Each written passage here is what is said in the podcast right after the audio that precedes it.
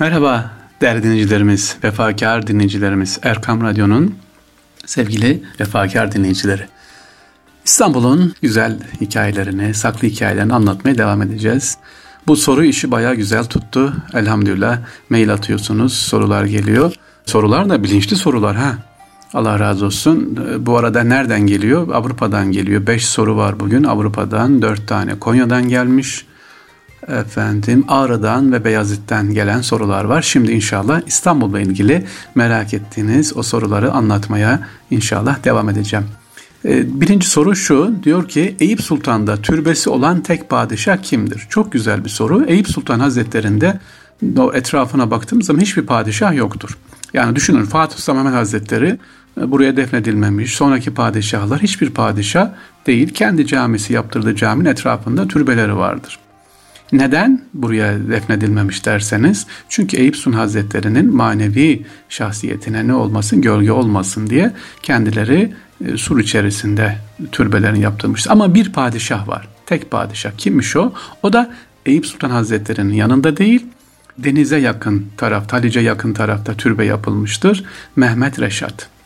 5. Mehmet Reşat'ın türbesi Eyüp Sultan'dadır. Giriş kapısı ise türbenin daha arka tarafındadır ki girerken Eyüp Sultan Hazretleri'ne sırtı dönülmesin diye böyle bir nezaketle yapılmış. Demek ki Eyüp Sultan'da türbesi olan tek padişah kimmiş? 5. Mehmet Reşat.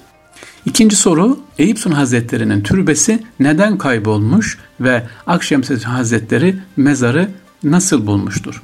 Sevgili neden kaybolmuş derken İstanbul 1204 yılında 4. Haçlı Seferi sırasında işgal ediliyor efendim. Latinler tarafından Latin işgali 60 yıl sürüyor. Latinler dediğimiz Katolik mezhebi İstanbul Ortodoks. Dolayısıyla İstanbul Ortodoks mezarları e, hatta kiliselerin birçoğunu Latin işgali sırasında tahrip oluyor, yıkılıyor. Mezarları da yıkılıyor. Hatta ve hatta 1204 yılında İstanbul'dan azizlerin kemikleri de çalınıyor, götürülüyor, kaçırılıyor. Hatta hatta büyük bir kilise olan İtfaiye'nin oradaki Aziz Polioktos Kilisesi bile neredeyse sökülerek Fransa'ya, e, İtalya'ya, Viyana'ya götürülüyor kilisenin parçaları. Böyle bir İstanbul işgal yaşıyor. İşte bu esnada 1204 yılında Eyüp Sultan Hazretleri mezarı da Ortodoks diyerek yani Müslüman olduğu değil Ortodoks mezarı diyerek tahrip ediliyor, kaybediliyor. Neden diyeceksiniz? Eyüp Sultan Hazretleri Müslüman değil miydi? Müslüman mezarlığı yok muydu? Zamanla düşünün 700 yılında vefat etti Eyüp Sultan Hazretleri. 700'den 1204 kaç yüzyıl geçmiş? 500 yıl geçmiş. İstanbul halkı sahiplenmiş. Onu da e, bir aziz olarak kabul etmişler. İşte Katolik diyen Haçlı Seferi bu mezarı burada ne yapıyor? Yok ediyor, dümdüz ediyor burayı. O zaman kayboluyor. Akşemseddin Hazretleri de fetihten sonra manen keşfe Allah'ın ikramıyla mezarı buluyor sevgiliciler. Üçüncü bir soru. Eyüp Sultan Hazretleri'nin İstanbul'un fethine ışık tutan iki buluşu nedir demişiz. Çok güzel soru. Sevgili dinleyiciler, Eyüp Sultan Hazretleri İstanbul'un fethine katıldı biliyorsunuz. Hem de iki sefer geldi. Ama burada bir bize ışık tuttu. Ne yaptı? Surlara çıkılacak. Merdiven var. İtfaiyeyi çağıralım. İtfaiyenin merdivenini mi kullanalım? Yok bu dönemde. Nasıl yapacağız? Ahşapta merdiven yapalım. İyi yap ama ellerinde atom bombası var. Grojiva ateşi var. Nedir o? Zeytinyağı işte içerisinde çeşitli barut olan yedi maddeden oluşan bir ateştir Grojiva ateşi. E, bugün bile formülü pek bilinmeyen bir ateş, Rum ateşi diye geçer. Suda da yanar özellikle. Yukarıdan ateş geliyor, ahşaba dayanır mı? Hadi merdiven yaptınız diyelim. Ama Eyüp Sun Hazretleri ne yapıyor? Askerlere diyor ki develeri kesin, develerin derisini bu merdivenlere bağlayın, yapın, güzel yapın. O ateş yakmaz. Gerçekten de develeri kesiyorlar. Deve derisiyle o merdivenlerin etrafını bağlıyorlar, katlıyor, kaplama yapıyorlar. Surlara askerlerimiz çıkmaya çalışıyor. Sevgili Şimdi diyeceksiniz ki deve derisiyle ne alaka? Deve derisi değerli dinleyicilerimiz amyant görevi yapıyor. Yani yak, yanmıyor. Devenin tüyünü hatta Ümre'ye hacca giden varsa orada deneyin deve tüyü alın şöyle yakın yanmaz. O kadar sağlam dayanıklı e, derisi var deve derisinin. allah Teala'nın hikmeti. E zaten Kur'an-ı Kerim'de demiyor. Efela ibili keyfe hulukat yani devenin yaratılışınıza bakmaz mısınız diye de ayet-i kerime var. İşte Eyüp Sultan Hazretleri sevgili deve derisini kullanarak askerlerimizin Müslüman askerlerinin Sur'a ulaşmasını sağlıyor. Fatih Sultan Hazretleri de yine bu buluşu ne yapıyor? Kullanıyor sevgili dinleyiciler. Ee, kılıç kuşanmayı geçen anlatmıştım. Yine soru var. Fatih Han İstanbul'da nereden geldi? Edirne Kapı, Topkapı değişik yerler var sevgiliciler. İstanbul'a geldiği yerler sormuş bir kardeşimiz.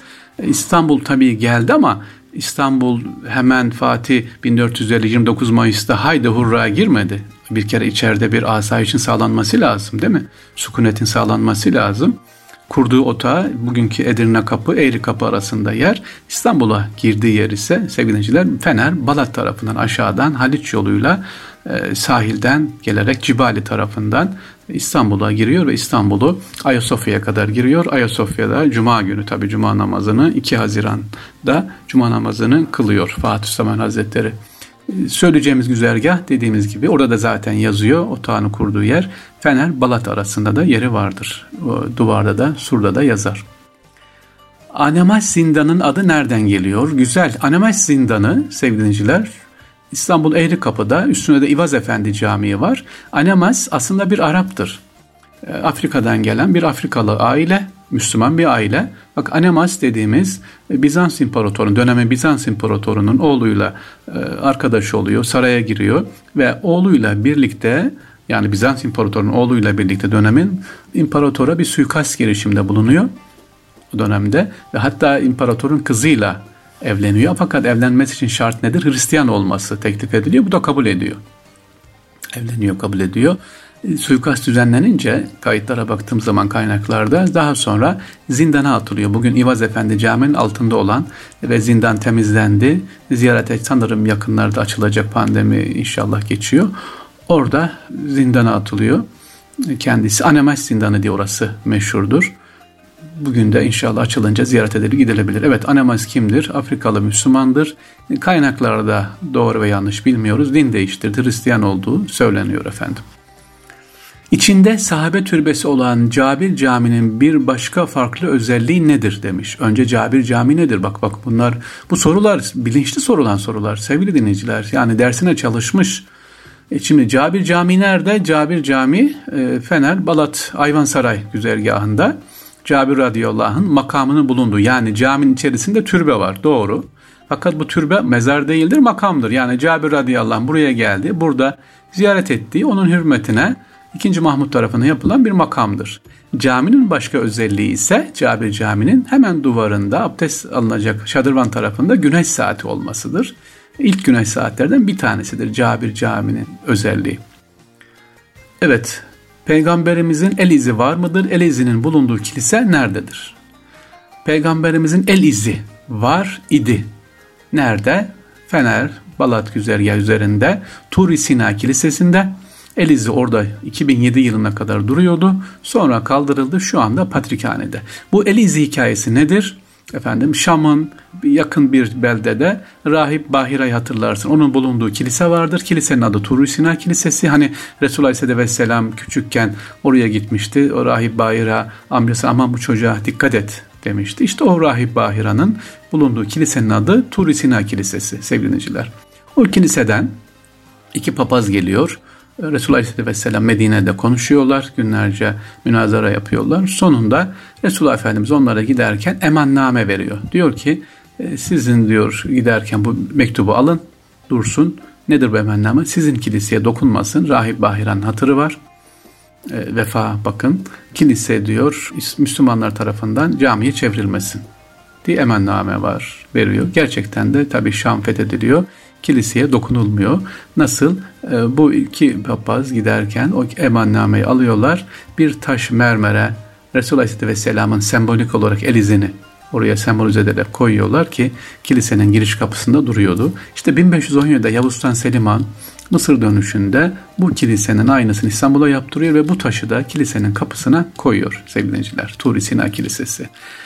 Ee, ben bu taşı gördüm, asılıydı, sonra kaldırıldı. Patrikhanenin girişinde oradan ziyaret edilebilir değerli Yine çok uzun tuttuk bugün, o vaktimiz geçmiş. Evet sorular gelince Bugünlük bu kadar olsun sevgili dinleyiciler. Allah'a emanet olunuz. Enerjiniz bol olsun inşallah. Esselamu Aleyküm ve Rahmetullah ve Berekat.